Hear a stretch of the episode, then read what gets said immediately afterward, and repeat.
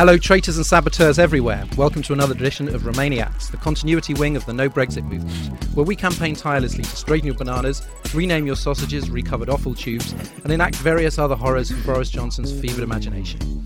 I'm Dorian Lynskey, and with me I have two of our regular co presenters. Naomi Smith is a former Lib Dem parliamentary candidate, ex chair of the Social Liberal Forum, and a proud Remoaner.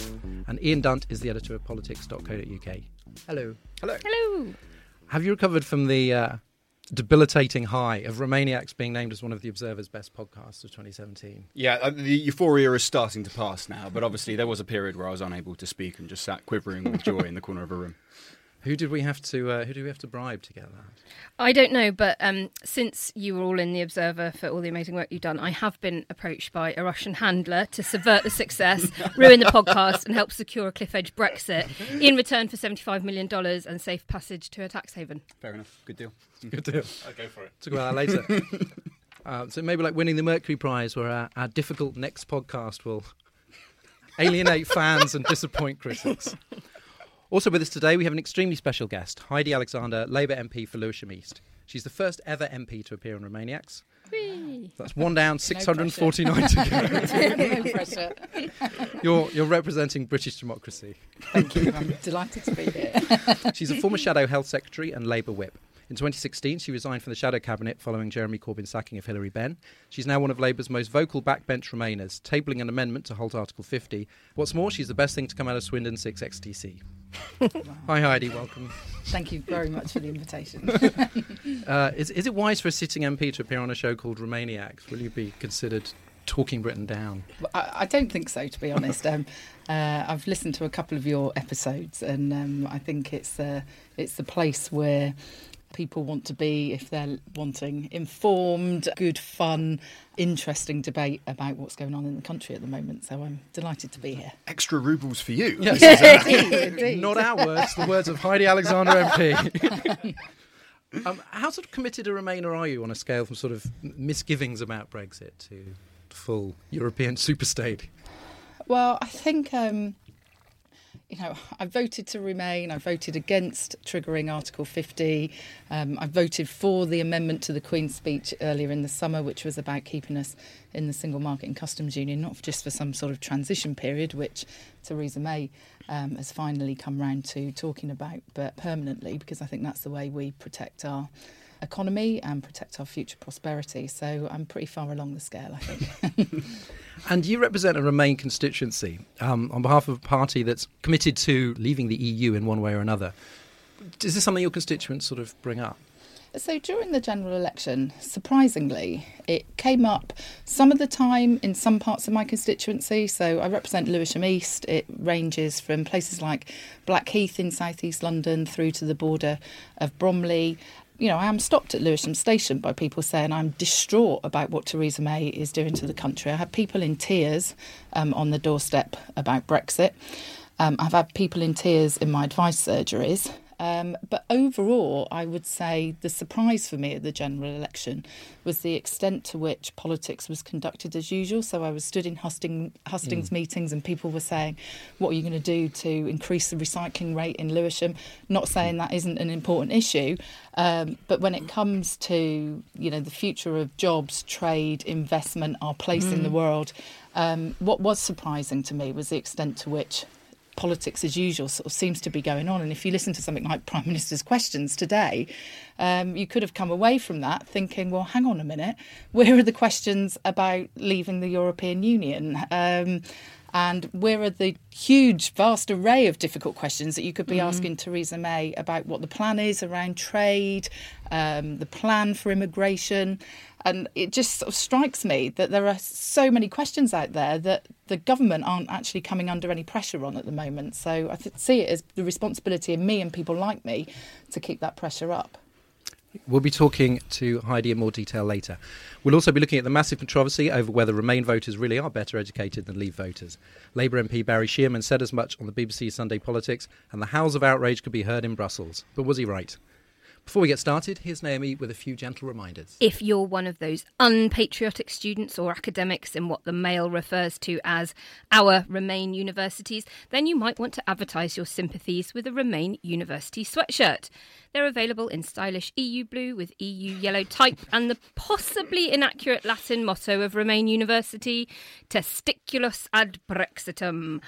The shirts were the idea of listener Chris Etches. Thanks very much, Chris. And they're now available to buy at remainiacs.myshopify.com or via remainiacs.com. And of course, if you're new to the show, why not subscribe via Apple Podcasts, leave us a nice star rating and a review too. Every little helps. Thanks, Naomi. News time. First up, the conti- news time. First up is the continuing row about the Brexit Department's refusal to release their secret studies about the impact of Brexit on 58 separate sectors of the economy. Seema Malhotra, a Labour MP on the Brexit Committee, had asked for the studies to be released, and this week DExEU gave their refusal. On grounds, irony of ironies, of freedom of information. There is a strong public interest in policy making associated with our exit from the EU being of the highest quality and conducted in a safe space, said Spoke Snowflake from DExEU. Disclosure would set a precedent that would inhibit free and frank discussion in the future. The government did release a list of the 58 sectors, including everything from tourism to telecoms, and they amount to 90% of the economy. They just wouldn't tell us what would happen to those sectors. Naomi, given that Brexit's exploded every other norm of politics, is it absurd to cling to the idea that the civil service is too fragile to be exposed to public scrutiny like this? Forget its fragility. Apparently, it's about to swell by another 8,000 staff. We've heard that ministers want to grow the civil service by that number. So, with those numbers of people involved, it's only a matter of time before someone leaks it anyway. But, you know, even if they don't leak it, they may still be forced to publish um, either because of Seema Malhotra's appeals to the Information Commissioner being upheld or Labour winning the Opposition Day motion uh, they put down calling for the impact assessments to be provided to the Committee on Exiting the EU. But, you know, if nothing else, this just absolutely smacks of them having something to hide. Because, come on, I think, let's face it, it's not going to be good news, is it? For the government, I think it's going to be bad news on two fronts. Firstly, the impact on jobs and therefore public sentiment about the government's Brexit strategy. So, for instance, the Bank of England told us yesterday that the financial services sector looks set to lose 75,000 jobs. Um, that's a pretty middle ranging figure between, you know, uh, what other uh, city commentators say about the number of jobs at risk. But secondly, it's the impact on tax revenue. 75,000 doesn't actually sound like that many jobs for a country of 60 million plus. But in terms of tax receipts into the government coffers, we're really looking at billions. And that's just one sector. You know, there are nearly 60 others. And with a budget this month and calls from ministers like Sajid Javid to increase government spending on housing and infrastructure, I'm assuming Philip Hammond read these impact assessments wearing brown trousers. there is, I mean, there's a chance because that, that Labour Opposition Day stuff is going on as we speak, and this doesn't come out until Friday morning. That all of this would have been undone by the time anyone hears it, and actually, you know, Labour would have won it, and off we go. It's not impossible, actually. I mean, you know, people like uh, sort of Dominic Greaves, who we keep on mentioning on this podcast, in a sort of, come on, Dominic, any day now you're going to actually do the things that you keep on saying you're going to do. He's come out against it, so he should, you know, be, be willing to vote with Labour again, you know, as we've said many times before, usually when it comes down to it, that doesn't take place, and, and that sort of more moderate wing of the Tory party doesn't show up on the day. But it's perfectly possible this would have come out by now. There is also Jolyon Maugham's uh, legal challenge, which could also see them released. So there's this sort of three prong attack, one of which will be over by the time anyone hears this, but the other two will still be live even if it fails. Yeah, I think that's right. I mean, I think it's it's quite interesting that the Labour opposition and Keir Starmer is having to use some sort of archaic 19th century parliamentary procedure to try and actually hold the government to account on this and get these documents published. Um, because what we've seen in the last couple of weeks is just a real disrespect for democracy. So we've had votes on things like universal credit.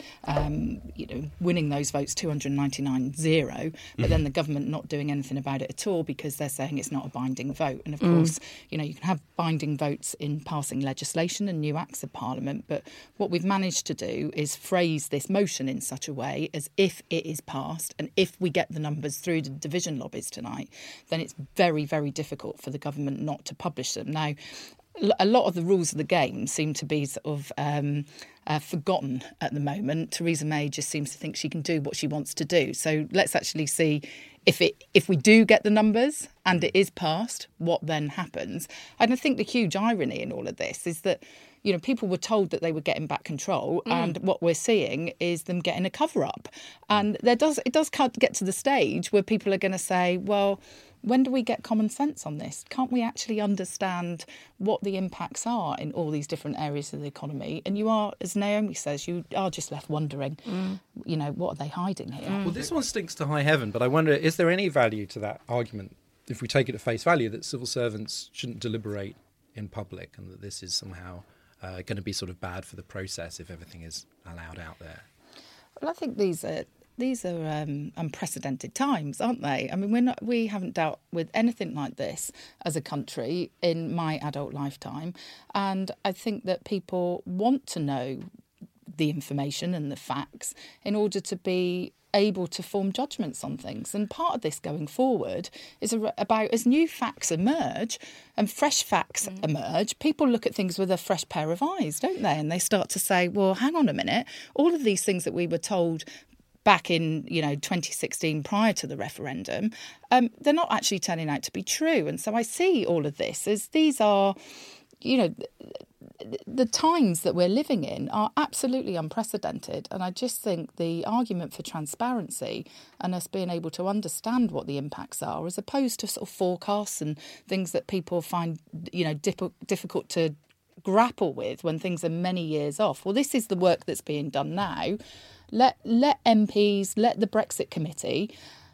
interrogate that and then make a judgment um, themselves about mm. you know how how we can move forward with it. Because we got into this situation because so many Leave voters felt like decisions that affected their lives were being made by a group of elites behind closed doors with no recourse to them whatsoever, and yet that's exactly what the government's doing now by trying to suppress the publication of these impact assessments. So I, I, agree with you. I think it will backfire. There is definitely, I mean, there is obviously an argument for civil servants being able to do certain stuff in private. Of course, that's the case. If you remember, like a few years back, we had the same sort of argument over risk assessments on the sort of rejangling of the NHS along private lines, and the same sort of argument was raised there. Mm. And of course, when you do a, like if you take a risk assessment, one of the things of a risk assessment is you're not saying this is going to happen. You're saying these are the potential things which could go wrong, which we need to evaluate. And you know, if you were to publish all of that, that is obviously a lot of tabloid headlines of going, this is absolutely definitely going to happen, and your grand's going to die tomorrow. So you know, in the, in the NHS, of course, there's arguments for that. We are now at a point where qualitatively and quantitatively, the importance of this policy is so absolutely sort of overwhelming in the way that Britain will operate for the next generation, that the public are entitled to the government's mm. information on what it will entail for the country. Now, it's not like they're just, it's not just the Brexit vote, it's on different kinds of doing Brexit, whether you, you know, whether you need the single market or what effect that would have on your fintech or what that would have in your cultural industries, as well as the usual stuff that we talk about with sort of customs and manufactured goods and all of that. Now, that assessment should be there for people to come to an informed view. And for the government to resist it is, you know, morally indefensible. For David Davis, of all people, who has this, you know, up until this moment, really quite proud history of campaigning for government transparency, is hypocritical in the extreme. And, and, and you know, I mean, basically intolerable to watch. Yeah, I mean, I think there are 58 sectors on that list, aren't there? Mm. You just take one of those and work through one example. I met with a pharmaceutical company recently that produces an injector pen um, used by 50,000 people in the UK to treat rheumatoid arthritis. Um, the supply chain in manufacturing to make that product, where the formula is all stored in Ludwigshafen, you've got part of the injector pen being made in Oxford, part of it being made in Ireland, it all coming together and being assembled in Kent. Um, they've got huge questions about, well, how will how will we produce this? What will the um, will we be stopped at the border with all of these different parts coming in? Will then our our product be deemed to be a UK product in terms of rules of origin with respect mm. to future trade agreements. That's even before you get on talking about how medicines are actually going to be licensed. Mm. That medicine has already got a license mm. in the UK. So this is just like one tiny example of one thing. And actually, I think it's something that people would never ever have thought about um, before the Brexit vote. But it demonstrates how this issue affects every single area of our lives. And I just don't think that um, there's enough understanding and comprehension of that. And so I think the release of these papers is really important because it helps people um, to understand what the implications are. And it's actually quite dangerous, I think, for, for the government, especially because lots of the findings that we find now is that people are most open to being convinced in areas that they haven't heard about yet. Mm-hmm. So when you talk about customs, they kind of feel like they've heard that argument that goes. If you start bringing up stuff like the NHS and the impact of Brexit on it, people are actually more open to those arguments. They haven't yet reached a position on it. It seems when you look at sort of focus group stuff, people are open to ideas around complexity. They're not dead to that. They will, and you know, soft leave voters will be open to those arguments. So right when we start unpeeling and drilling down into the detail of what it entails, that's potentially a very vulnerable position for the government to be in. And I suggest that it's their fear over that kind of eventuality that has led them to block the publication. Our second story of the week is a scoop from The Guardian that UKIP may have used staff paid for by the far right website Breitbart in the run up to the EU referendum, opening the party up to accusations of accepting indirect foreign donations. Uh, and just before we came on the show, it was announced the Electoral Commission was investigating where uh, Arron Banks's money came from. Two whistleblowers inside UKIP alerted the Electoral Commission that the party was making unusual arrangements with Breitbart. The Met Police were alerted but took no further action. Meanwhile, Labour MP Ben Bradshaw has called for an inquiry into the use of dark money and possible foreign interference in the referendum. Nigel Farage, of course, has often praised Breitbart and its UK subsidiary for supporting Brexit, saying that Leave would not have won without the news website's supportive voice. And this comes against the backdrop of the unfolding scandal about Russian interference in the US presidential election, constant disquiet about the manipulation of public opinion through fake social media accounts, and growing evidence that Nigel Farage, WikiLeaks, Leave.eu, and the Trump campaign are closely associated in complex, disturbing ways. Ian, what's the sort of hard evidence so far that the American far right did interfere with the referendum? There isn't much. I mean, look, we, we, are not. There's no smoking gun. There's no hard evidence, I think, on any of this stuff at the moment. What there is is there's lots of webs of people, and it's the most extraordinary mixes of people. You know, going from Julian Assange over to Donald Trump to Steve Bannon at Breitbart over to Nigel Farage, and sort of figures that you would. I mean, you don't necessarily associate Julian Assange with being this kind of right wing cabal figure, and yet there he isn't mixed up in the web of it. I think a that's politically fascinating that there is just this sort of stretching wing across you know from America to Britain but other countries as well that have this almost Trotskyist need to just kick down the system and operating along quite nativist sort of lines. And of course you know by the way Putin is in that web as well probably right right at the top. What there isn't is a real sense that there is a financial connection with how all of this is operating, or that there is some kind of organizational structure behind it. Now, there's an awful lot of innuendo I see, including from some journalists that I really quite admire, who are, you know, I think really on the right side of this issue, where it's just the, you know, these guys know each other, they've had a meeting, so therefore we can conclude something. And you think, well, people talk, you know, I mean, mm. especially people that have similar political objectives. I mean, we're doing it now. People talk. And I don't think that just because, you know, for instance, I don't think that Nigel Farage going into the Ecuadorian embassy is some great smoking gun of the fact that there's a grand conspiracy to overthrow British democracy. I just don't. We need more stuff. I do accept, however, that even without the smoking gun, there's a very strong argument that says, look, Russia has been doing this all over the world. It was doing it in the French election, it was doing it in the American election. It, it would be surprising if they hadn't had any involvement at all in the Brexit referendum. But I do think that people on my side of the debate have to be quite restrained in how we operate around this because there isn't really any solid evidence to suggest that we should get excited just yet. So, I mean, we know that Farage turned up at Trump rallies, that they sort of seemed to be quite good mates. Was it more than that? We just don't know. Some of the stuff that I think we do know, though, is that there are these couple of companies there's aggregate iq and cambridge analytica and they're affiliates and they shared software and that several different leave groups spent millions on them. Um, we know that aggregate iq and cambridge analytica were both part owned by robert mercer a major donor to the trump to trump and to the tea party. Um, and at various times cambridge analytica and both vote leave and leave.eu have claimed that cambridge analytica helped a lot quotes with both campaigns but they have also subsequently denied that and there's no mention of it in their spending returns as gifts in kind. So a formal electoral commission investigation is underway. Um, they will get to the bottom of it and decide whether there was any help. Were Cambridge Analytica, Vote Leave, and Leave.eu all lying when they claimed Cambridge Analytica had a role? Or were they lying when they said that Cambridge Analytica didn't have a role? Uh, or was there some other version of version of events? We really don't know. Um, so I'm looking forward to the to the commission getting to the bottom of it just to, to Ian's earlier point, I'm not entirely sure about the, the, the, sort of the disparateness of all of these groups. I think sometimes it can be quite unhelpful to label these groups as Bright, Breitbart, UKIP, Conservative. If you talk to these people and go to their parties and dinners, which I don't, but I know people who do, um, you'll have Nigel Farage at one end of the room, Jacob Rees-Mogg at the other, Jesus and Christ. everyone's on first name terms.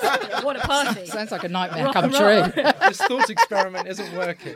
But they're all on first name terms, and Actually shuddered. That was extra. I was just imagining myself in the middle of the table, just my head spinning round. But you realise pretty quickly that this is all the same crowd with the same views, just operating under different banners. They're all the same people. There aren't actually many of them. They're just very well connected and very well funded. And so a lot of people on the Eurosceptic right of the Conservative Party and UKIP and Breitbart and fellow traveller groups like Brexit Central, Guido Fawkes blog, and the think tanks working out of 55 Tufton Street are all best mates. They have near identical politics and frequently swap notes and help each other out, both formally and informally. But they're not so much working together as they are the same group of people just wearing different hats.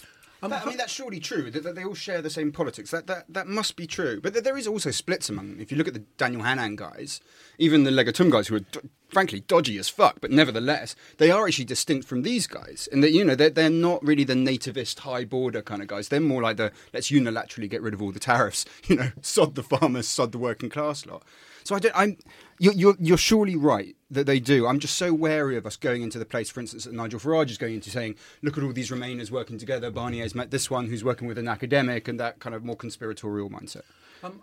Heidi, obviously there are laws against, uh, you know, foreign donations, UK elections, but a lot of the stuff that's sort of happening now, um, there's, there's, uh, I don't want to use the word collusion, but there, there's a there's cross-border collaboration um, happening here, and a lot of uh, a lot of stuff that's you know a kind of spider's web of connections. Is the law sort of is British election law lagging behind that? Are there lots of forms of sort of what we might call foreign interference that are just not covered yet?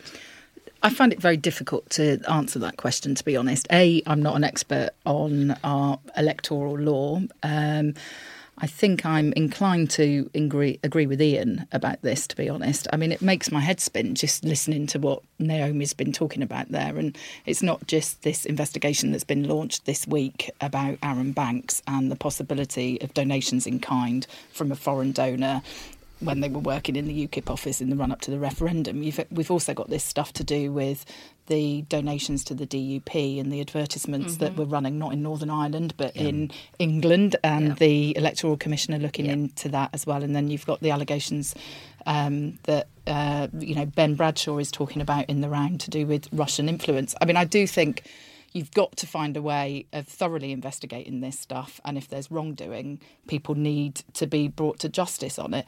The one wider point I'd make about it all, I was thinking about this though, is that you know as disgusting and disgraceful as that Nigel Farage poster was in the referendum, it resonated with some people, didn't it? Unfortunately. And there's a real question for mainstream politicians about what we are doing to take on those arguments. Um, directly around immigration because you know all of the things we should have been discussing before the referendum customs union barely mentioned you know the way in which you sign a free trade agreement you know all of these things it, it was all drowned out by frankly noise about immigrants, asylum seekers. Um, and so I think the question for us, yes, 60% of people in the UK have got Facebook accounts. Undoubtedly, social media um, would have had some influence. But it was tapping into something that exists out there. And I hear it on the doorstep. You know, we talk about my constituency being a strongly Remain part of South East London, which it is. Probably 65% of people who voted voted to remain. Immigration does come up on the doorstep quite a lot and I've got to have those arguments out with people and I'm having those arguments in a way now that I wasn't having 5 or 6 years ago when perhaps you know you'd find a way to move on to the next subject and the next conversation. But I think it's really important to be saying well hang on a minute you think you've got pressure upon the A&E and housing um, but have you thought about the fact that we've got an aging population and that you know when you walk into hospital what you see is not a queue of migrants but you actually see frail, vulnerable, older people, one in four of whom have dementia in a hospital bed at the moment. Have you thought about, you know, the the reasons why we don't have enough homes for people to buy or rent at an affordable level. And actually, but I've been quite, I've been a lot more vehement about the way in which I'm having those dis- discussions and debates now. Interestingly, during the referendum, was I out in those parts of my constituency that will have voted leave more strongly than the remain parts? No, I wasn't because the Remain campaign had a turnout strategy in parts of London where we went and you know knocked on the doors of people that were all definitely going to be voting already. Mm. And so I think that there are some really serious issues here that we need to have out, and we're still not doing it at the moment. Well, it's like American critics of Trump say resist the allure of the magic bullet that's going to see kind of Trump marched out of the White House mm. in handcuffs. You know, they're saying, like, great, let Robert Mueller do his thing, but still concentrate, if you're a Democrat, mm. on your appeal to the voters and how you get to the core of, of, of, kind of Trump's appeal. And I think it's the same here. I'm quite excited by this stuff, but you know, you never know where it's going. Even like Watergate early on, mm. people had no idea whether it was going to turn into something or not. And I find this here, it's like, well, I could, I wouldn't be surprised if it turned out that Arron Banks was just like funneling money from from the Russians, for example. Mm. But you can't sort of bank on that. You can't bank on it going like we found crooked behaviour and therefore the result is overturned mm. and you don't have to deal with any of these concerns. It's always like keeping your eye on both balls. Yeah, exactly. Even if we find out that Russia was behind absolutely everything, we still have to address the root causes of why this took place, which is, yes, stuff around immigration, but also stuff around just people feeling left behind, you know, departed and not being represented in the political system. That's all mm. there. Before we turn off this one, can we give a quick shout out to Open Democracy, the website, which has mm-hmm. done loads of the work on the dark money and it's just one of those websites people don't talk about, yep. you know, that much in the mainstream sort of conversation. They are doing that kind of old fashioned, diligent, follow the money investigative journalism, and that's where a lot of this stuff came out, and they deserve full credit for it. Yeah. And that sadly is the news. Don't blame us. We just report it. As you've heard, we have a special guest with us, Heidi Alexander, Labour MP for Lewisham East and tireless critic of the government's kamikaze approach to Brexit. She sponsored an amendment to halt Article 50 back in January. She's part of a cross party grouping demanding that Parliament be given a veto over Britain leaving the EEA in the form of a Commons vote. In 2016, she quit Jeremy Corbyn's front bench later saying, I hated being a member of Jeremy's shadow cabinet because it was entirely dysfunctional. Earlier this year, she criticised Labour's shadow International Trade Secretary Barry Gardiner, saying his position on Brexit was fundamentally wrong and based on a list of concerns that had come straight out of Tory central office sovereignty, immigration, and the ECJ. Yeah, listening to that, you wouldn't think I'm nat- by instinct and naturally a team player, I, I, I, actually am. well, I, I, did wonder, like that, you know, that, that last summer how much of sort of what happened then was a kind of uh, I'm not saying it, wasn't sort of thought through as well, but was a kind of a very strong sort of gut reaction to the referendum. You know, how much of that was just sort of manifesting this enormous sort of disappointment and stress, and that and that was the sort of channel it found. Yeah, I mean, I, I've been quite open about this in the past, and I wrote an article for The Guardian last August where I sort of set out the reasons why I decided to resign from the Shadow Cabinet. The tipping point, I suppose, was the morning after the referendum when I'd sat in my office and listened to Jeremy give an interview on the BBC where he talked about triggering Article 50 immediately. And, you know, seven hours before that, I'd been sat at my desk preparing to go and do a BBC interview on the radio when I'd been thinking through, well, hang on a minute, how do we actually trigger Article 50? Do you need an Act of Parliament to trigger Article 50? Even at that point, there had been talk about possible legal challenges. Um, and so I, you know, that morning we had a shadow cabinet meeting, and I just really strongly felt that on the basis of my experience over the 10 months previously, we needed somebody to bring the party together, actually persuade the electorate of some really difficult issues going forward. And I felt at that point in time that there were potentially better people than Jeremy to be doing it. And I thought, well, I, you know, when your family knows how you feel about things and there were dysfunctional elements of the shadow cabinet in the first year, and I won't go over them all now because it's quite painful.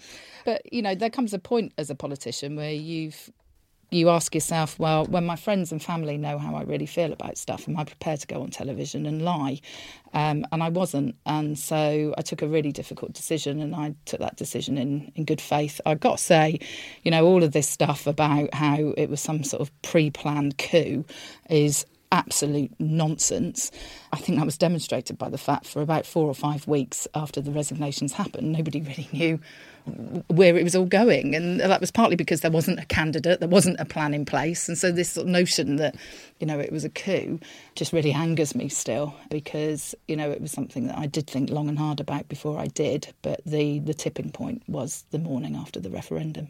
So, how have things Im- Im- improved then? How, I mean, I suppose it's yeah, I mean, I think um, I think Keir Starmer's been doing a really good job over the last uh, year or so, um, as evidenced actually by this opposition day debate that we've got today. Is you know actually thought about how we might extract these documents from the government which look into the impact of, of Brexit, and I think that what has happened over the last year to eighteen months is that a lot of us in Parliament are becoming more and more educated on these issues. I mean, I've spoken to Ian about it in the past that I sort of find myself reading quite technical papers about WTO schedules and, you know, all manner of things in order to try and understand how there might be a way through this. And I think Keir has taken it step by step. We had in the summer, you know, his clarification of policy, if you like, around staying in the single market and customs union for a transition period, which I think is is very positive. But I think it does beg the question: well, you know, what's the end state that we're working towards? Hence the work I'm doing with Stephen Kinnock about saying, look, MPs need to have a direct vote on whether we should pull the UK out of the European Economic Area. And so there's this whole debate about Article 127. I don't know whether you've discussed it previously on the show, which is Article 127 of the European Economic Area Agreement suggests that any country which wants to come out of that that agreement needs to give 12 months written notice. And I see it as quite similar actually to the Article 50 of the European Union Treaty, um, in as much as you're withdrawing rights from individuals and businesses. And I think that there needs to be a direct vote in Parliament on that. And as the EU withdrawal bill is currently written, I think it gives a backdoor authorisation to the government to withdraw us from the European Economic Area, aka the single market. Because what that bill does is say, well, we're going to repeal the European Economic Area Act of 1993, and we're also going to give ministers the power.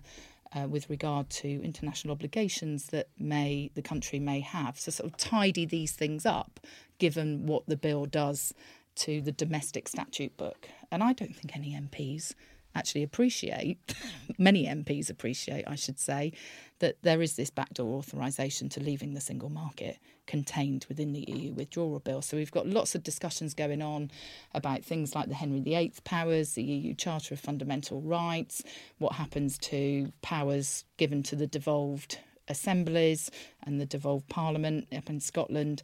But actually, I think this issue about the single market and the European economic area is a really crucial issue. Um, and it's one that you know we we sh- will have a debate on next Monday in the House of Commons. Because Labour's had this sort of dilemma that, that uh, many constituencies voted to leave, yet the majority of the Labour electorate voted to remain, and they sort of played that well in the election, and it kind of explains how they could have attracted Leave and Remain voters mm. and and kind of outperform expectations. But obviously, for a sort of Labour member and Remainiac. Obviously, I would like to see it sort of just go. We are the we sort of resist this. We are the, the you know the party of, of Remain, and if you want to stay in the EU, sort of vote for us. Is that just? I mean, electorally, do you think that's just sort of untenable to sort of just come out and say that? Yeah, I do actually. I think that certainly at the moment, I think the most important thing that the Labour Party should be doing at the moment is focusing on you know, protecting our economy going forward, not least for the reasons that Naomi was talking about earlier, to do with the public finances. Um, and I see the you know the best way of doing that is staying in the single market and the customs union. Now, the easiest way to stay in the single market and customs union is actually to stay in the EU. But given the current political makeup of the House of Commons and given the extent to which the public don't really, at the moment, seem to be moving on particularly with regard to their views on this, perhaps a little bit. Um, I think that I've got a responsibility to try and shape what the government is doing. And if I come out and I keep jumping up and down and just saying, you've just got to stop it, you've just got to stop it, I reduce my ability to shape what is happening. We'll And handle that side of things.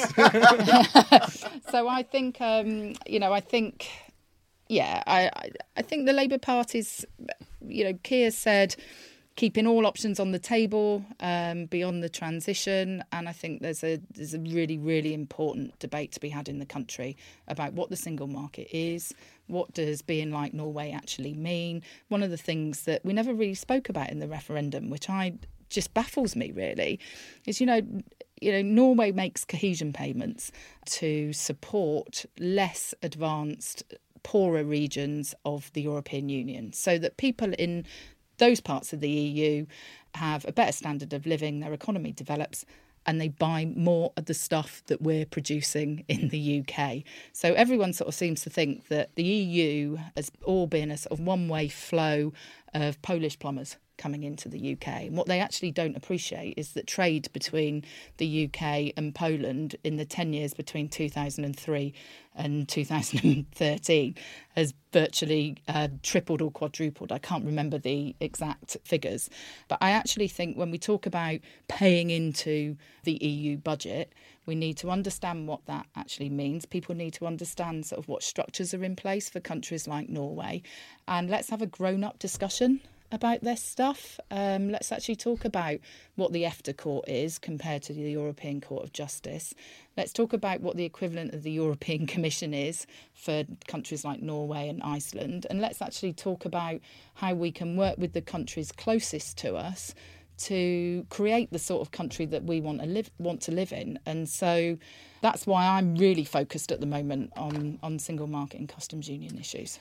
I mean, I totally understand the sort of political expediency of what you've just uh, suggested, and and and the importance of Labour doing you know a good job in opposition at, at sort of trying to get the facts out there and, and and all the rest of it. But I do my worry for Labour is that they could perhaps be storing up problems for the future. We've got an incredibly fragile hung Parliament government that could collapse at any time, and the the sort of the soft Brexit line that Keir is putting forwards, it's not really an option at the moment. You know, it's sort of hard Brexit or nothing in terms of what we're hearing coming out of the negotiations or lack of them. So I suppose my my worry is that you could inherit a really bad situation that would potentially sort of force you into into a position where you're going to have to make that decision about whether you're hard Brexit or whether actually no, let's call a halt on the whole thing at the moment because Yeah, It's or, really not or there out. could be a general election at some point where a political party says, one of the main political parties says, we believe that the UK should remain part of the single market and stay in the European Economic Area. And if that means having the debate with the public about immigration, which goes something along the lines of, well, hang on a minute, fewer EU migrants means fewer people paying tax, fewer people spending money in our shops, fewer homes being built. fewer fewer homes being built, fewer gaps in our labour market being plugged um, because of our ageing population. Frankly, fewer care assistants coming over to look after people like my gran um, when she passed away a few years ago. Um, actually, let's talk about this stuff because. I say that public opinion doesn't appear to be shifting that quickly. I have seen polling, however, that says when people are presented with hard choices about, well, if it's da- if it's fewer jobs, less investment, more complicated trade, or tougher controls on immigration that when you when you present the choice to people people choose prosperity and opportunities and mm. actually say you know look if this is a choice um, this is what I want. And at the moment the biggest lie in all of this is this idea that you have your cake and eat it and you just basically say uh, we want everything. And if you shout more loudly in the negotiations you'll get your way. And the real world doesn't work like that does it You feel because I mean I, I, I like your options with stuff. I mean I've sort of felt from the beginning, you know, staying in the single market, staying in customs union, a sort of compromise Brexit, a moderate Brexit seems the best way of reflecting the way that what was ultimately a pretty close vote sort of you know uh, ended up, especially when you had whole nations like Scotland, and Northern Ireland that didn't vote for it. Um, but the polling in the last sort of couple of weeks. Uh, uh, the polling of Remainers seems seems to show a sort of solidifying of Remain support away from sort of single market compromise stuff and back towards no, let's just overturn the whole thing and go backwards. Which partly I think explains why so many people, especially in our side of the debate, sort of feel like, oh, things are shifting, and we don't see that much shifting in the country. I think that may be because there's a lot of shiftage within Remain towards a more sort of uh, harder position. Do you feel that that makes the sort of stuff that you're trying to do with Stephen Kinnock a little bit tougher, more difficult, Or do you sort of feel that reflected in the way that you've gone about sort of campaigns for single market and customs union? Yeah, again, I mean, I, I think one of the dangers in this whole debate is, you know, I know that this polling is done. Let's be honest, polling can get it really badly wrong as well. There's, there's been no Um, obvious the, the, historical the, example the, the- no, the, the the point I would make about this is that you know all of us sat around this table in this studio today. We think about this a lot of the time. Um, I think I you know I think about it most hours of most days when I'm awake, and I'm, I'm I'm sort of slightly ashamed to admit that. But at the end of the day, I am a member of Parliament, and I think people would expect me to be thinking about it a lot.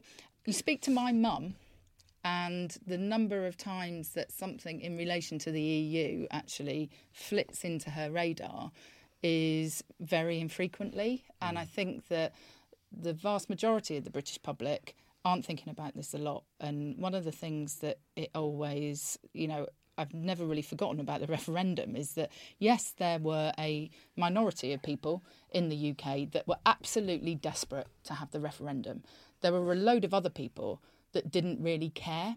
But they, we asked people a question, and they had to make their minds up on the basis of the information that was presented to them at the time. And they made a judgment on that day um, back in June 2016.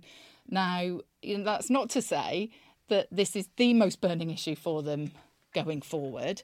Um, and as you know, this fresh information and fresh facts comes to light, I think people are going to be thinking, "Well, hang on a minute, how how do we do this in a, a, a sensible way, a way that protects our economy, a straightforward way? You know, we've got all of these problems, whether it's in the NHS or the education system at the moment, um, that we're not tackling because we are recruiting thousands of civil servants to work out what the new customs regime is going to be like or to work out what the new mechanism is for approving cancer drugs. When actually, what we need to be doing is sorting out a long term strategy for elderly care in this country.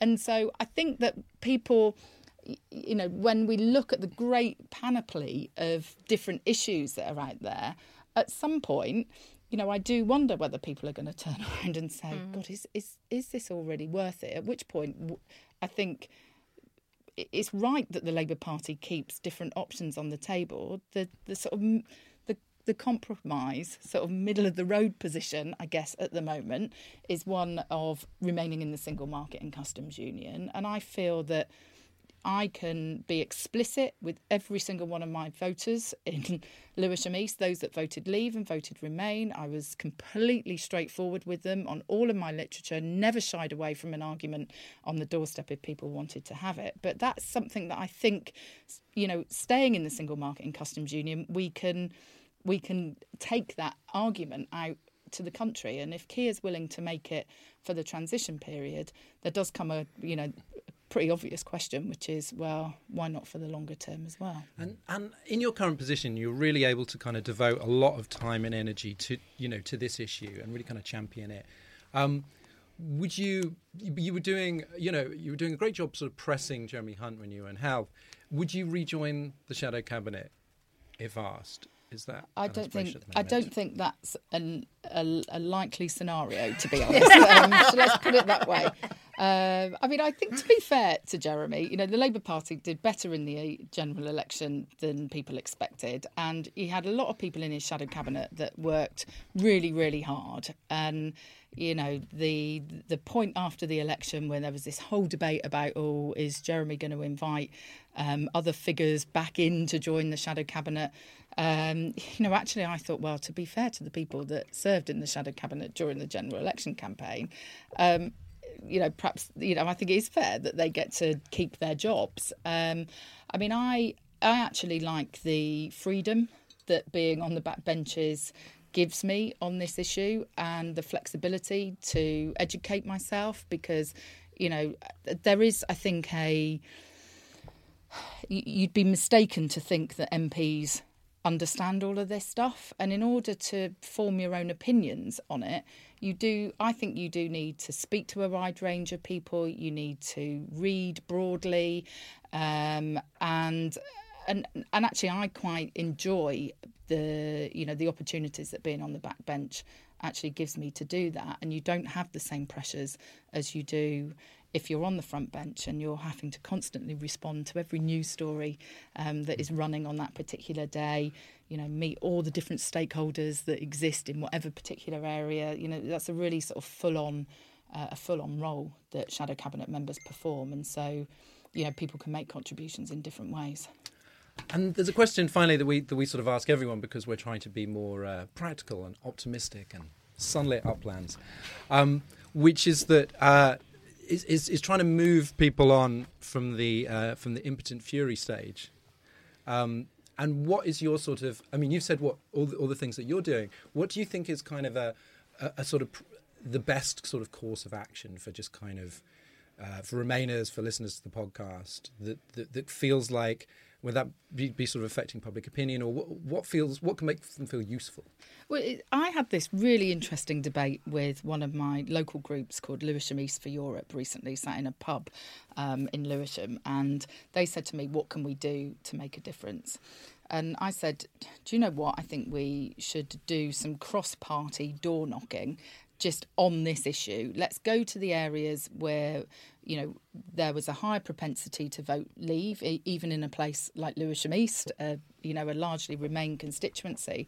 And let's actually start talking to people about some of these difficult issues and just ask them, you know, how they voted in the referendum. Would they be minded to vote again? Because we need to, in the same way again, would they change their vote? And then ask them what the key issues are. Because in order to find a way forward as a country, us guys who feel we were, you know, very, very strongly remain, and some of us define that what define ourselves that way now. We do need to understand what was motivating people who mm. who voted leave and and and some of the time when you challenge people's assumptions i'm not saying all the time uh, but some of the time people turn around and say oh do you know what you've actually made me think about that slightly differently um, particularly on the issue of immigration mm. and i you know i think that we if we could find a way of doing that i think that would be a good use of our time yeah good advice Shall we uh, have a quick commercial break where we try to sell you something? This week's episode of Remainiacs is supported by Virgin Mogul and trains to spaceship entrepreneur Sir Richard Branson, specifically his new autobiography, Finding My Virginity, which is available now on audiobook from Penguin Random House Audio. I wonder where he left it. What's it like? Our producer Andrew Harrison has been listening. Well, it's essentially part two of Branson's life after losing my virginity. It's from 1999 onwards, so it's Virgin Mobile, Virgin Media, Virgin Active, The Vexed Question of Virgin Trains, and Virgin Galactic. Uh, he meets Nelson Mandela and Al Gore, and he fights with Donald Trump. Um, you know, his house on Necker Island burns down. It is the world of Richard Branson as you know it, and it's it's quite sort of affecting. And his writing style is it's it's very transparent and unadorned. It's it's it's quite a, it's episodic snapshots rather than a grand arcing narrative. The thing that really stands out is that this is the guy who was doing disruption before Uber. This is the guy who was looking at broken businesses or businesses that don't really deliver and thinking, how can we do this better from the point of view of, uh, of customer service and actually treating you, the customer, like a human being. So it, it is actually a genuinely illuminating read and certainly uh, makes you think differently about uh, the, the, the, ease with which he sets up businesses. He just seems to set them up on a whim and, and, and kind of say to the heart of what is making a bad business a bad one and how to make it into a good one. If he wants to invest in any podcasts, we are available. Give us a shout. so, Richard, if you're out there, we, you are a Remain hero. So, uh, come and sh- show us some Remain love. So, that's um, Finding My Virginity, the new autobiography by Sir Richard Branson, out now from Penguin Random House Audio and available to buy on Audible.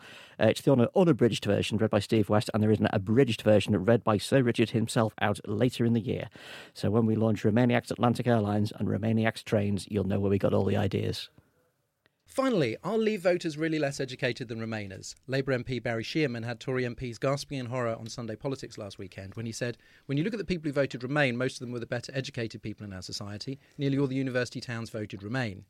Tory MP Stuart Andrew immediately accused him of snobbery, and the usual suspects, such as Iain Dale and Quentin Letts, said that Sheerman had claimed Leave voters were thick, which he did not say. Unfortunately, for all the plain speaking voices from the University of Life, like son of the soil Quentin Letts, it turns out that, strictly speaking, Sheerman was right. As Peter Kellner, ex president of YouGov, told today, people who left school at 15 or 16 voted 2 1 for Brexit, people with up to A levels or equivalent were equally split, and graduates voted 2 to 1 to remain.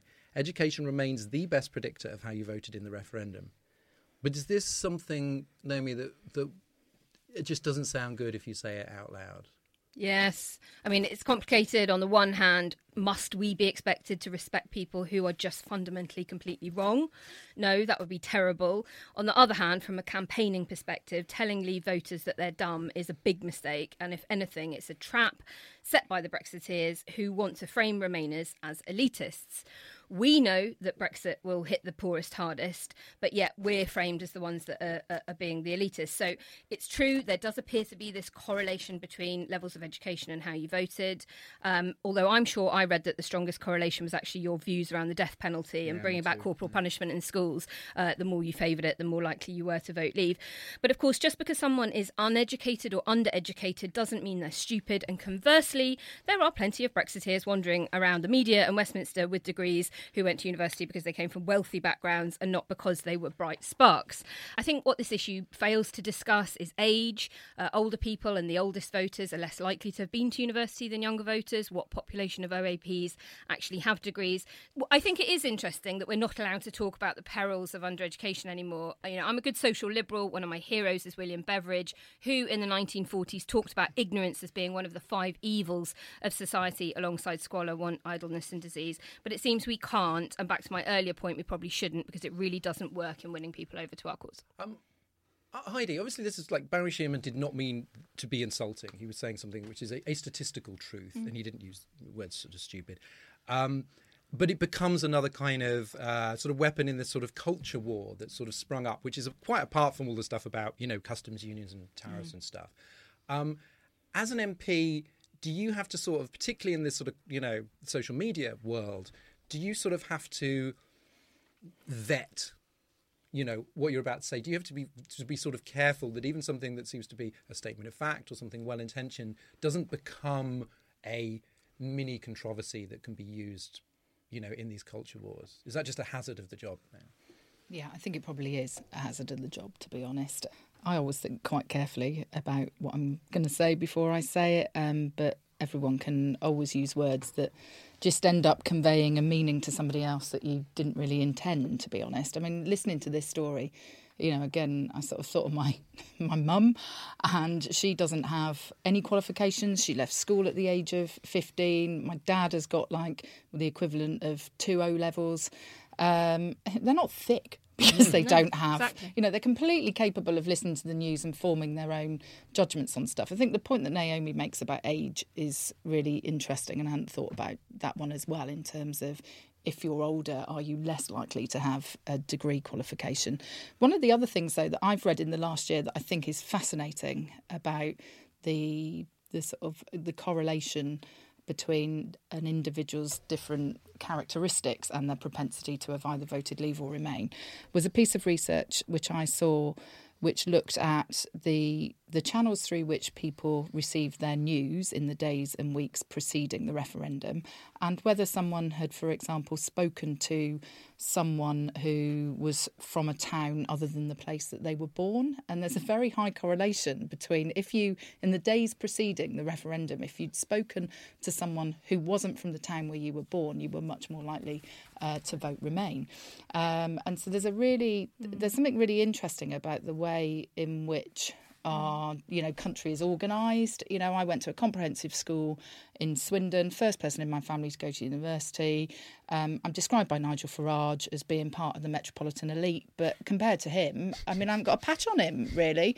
Um, and yet, just because I hold views which are strongly pro-European, then you know I'm I'm put on one side of this culture war that you that you talk about, um, and so you know these these are difficult issues. I left Swindon, came to London because I wanted a good job, um, and I thought the best jobs were in London, um, and so you know there's the way our economy is structured, where different types of jobs are, where people move to, their experience of the places where they live. You know, you look around London, fantastic city to live in. You look in other parts of the country, people don't feel the same way about their hometown. And, you know, a lot of people have left that, new people have come, people have seen change. You know, I could go on forever mm. about this, but I think it's a sort of what Brexit was was actually Yep. sort of a reflection We're- of so many things going on in the country. We're fighting a culture war because the people are asking an economic question. Um, you know, voters were asked if they wanted to leave or remain in the EU, and they answered in terms of how they felt about it after years of austerity government, after decades of failed macroeconomic policy. They felt left behind, poorer, disenfranchised. I mean, not all, obviously, you know, wealthy Brexiteers um, are clearly just xenophobes or worse. Uh, but um, part of the case for remaining in the EU was an economic one. But the EU is also the greatest peace project of all time, and we absolutely failed, and I think are still failing to connect to the emotional decision maker in all of us. Ian, just to wrap things up, this is a bit of a theme of yours: is that the, the language, this kind of self-sabotaging language, even if it's unintentional, as in this case, that sometimes comes out of Remain side that kind of plays to the. Yeah, I don't. I really don't feel he didn't. I mean, better educated rather than more educated or something. I suppose might be a little bit, but I don't, I don't really feel he did anything wrong. It mostly just made me think of the, this screeching outrage on right and left at anything of any interest that anyone expresses on any topic. And so as soon as, you know, then of course afterwards people go, oh, it's such a shame, you know, MPs just sound like such robots now. And, and you know, you think like, well, of course, mate, because if they say anything with even a bat squeak of personality to it, you get absolutely savaged out there. And the left and the right, I'd say, are in exactly the same place now. Slightly different topics, you know, usually with the left, it's on issues around sort of gender and race and things like that and on the right it's typically just uh, you know about basically exactly the kind of thing that we're talking about now. And it is just designed to shut you up and make you terrified of expressing any opinion of any sort of substance or color whatsoever.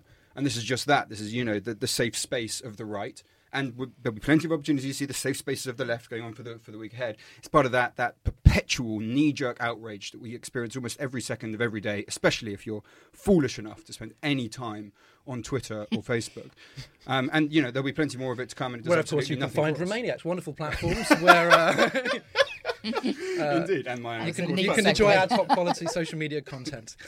And there's your show. Many thanks to our special guest, Heidi Alexander. Thanks for being our first MP. Thank you. After you, the deluge. I hope I passed the test. Thank you very much. And thanks as ever to Naomi Smith and Ian Dunt. Naomi, uh, I believe you have this week's reason to be cheerful. Yes, uh, basically, regret is on the rise. YouGov polling um, shows the proportion of people saying that, in hindsight, the UK voting to leave the EU was a bad idea has risen to its highest level since the referendum. Uh, this co- coincided with a sharp drop in the public's perception of how well Brexit negotiations are progressing. In April, the government had a net score of plus one for its handling of these talks, and this has joyously plummeted to a minus 43 at the start of October. Holy moly. We're going to play out with the sound of Demon is a Monster, our theme tune by Cornershop, and the traditional roll call of Patreon backers. If you want to shout out yourself, plus amazing Remainiacs mugs, bags, and t shirts, then visit our Patreon page via remainiacs.com and pledge us whatever you like. We'll be very grateful. Here's the traditional sign off this week in Greek from friend of the show, Alex Andreou.